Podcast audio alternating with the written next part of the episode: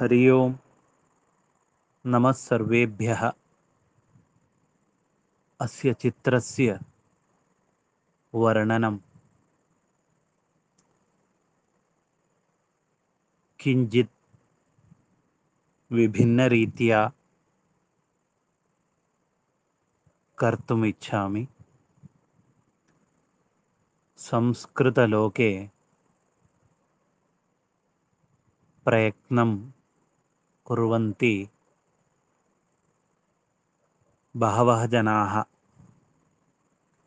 वयं सर्वे अपि संस्कृतलोके प्रयत्नरताः स्मः। अस्माकमेव चित्रम् अत्र दर्शितं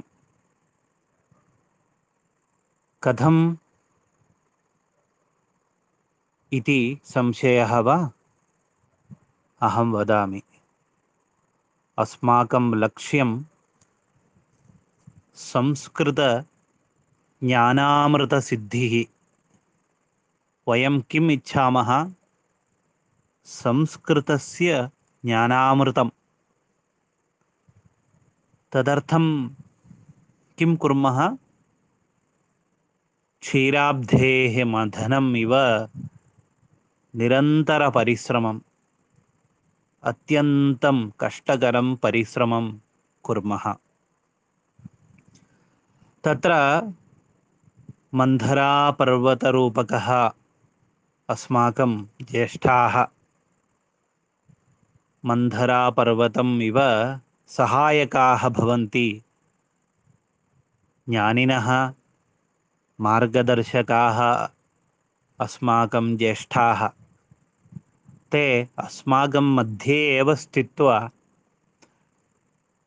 संस्कृतज्ञानसागरस्य मथनार्थं सहायं कुर्वन्ति। किन्तु अस्माकमेव अन्तर्गताः असुराः अस्मासु अन्तर्गताः असुराः देवाः सद्गुणाः निर्गुणाश्च तयोः मध्ये परस्परं युद्धं चलति, जीवनं सम्पूर्णं युद्धं भवति। जीवने बहवः बन्धुत्वकारणात्, दायित्वकारणात् अस्माकं कर्मबन्धनं भवति।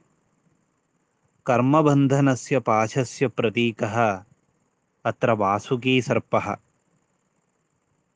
अतः अस्मासु विद्यमानाः देवाः असुराः अस्माकमेव कर्मबन्धनं पाशम् उपयुज्य अत्र मन्थनं कुर्वन्ति।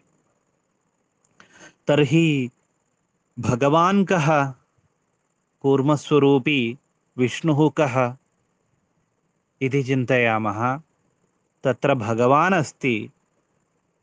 यदा कदापि अस्माकम् उत्साहः, अस्माकं धैर्यम्, अस्माकं स्थैर्यं नष्टं भवति।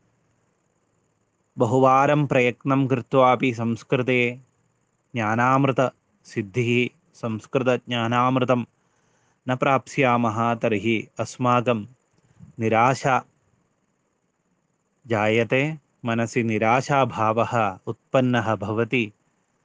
तदानीम् अन्तर्यामी भगवान् कूर्मस्वरूपः कूर्मस्वरूपी भगवान् स्वयमेव उत्साहं वर्धयितुम् आत्मना आत्मानं प्रेरयति।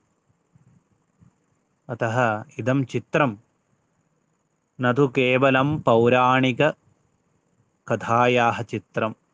अस्माकं जीवने अपि अस्य चित्रस्य अत्यन्तं वैशिष्ट्यं विद्यते इति अहं भावयामि। धन्यवादाः।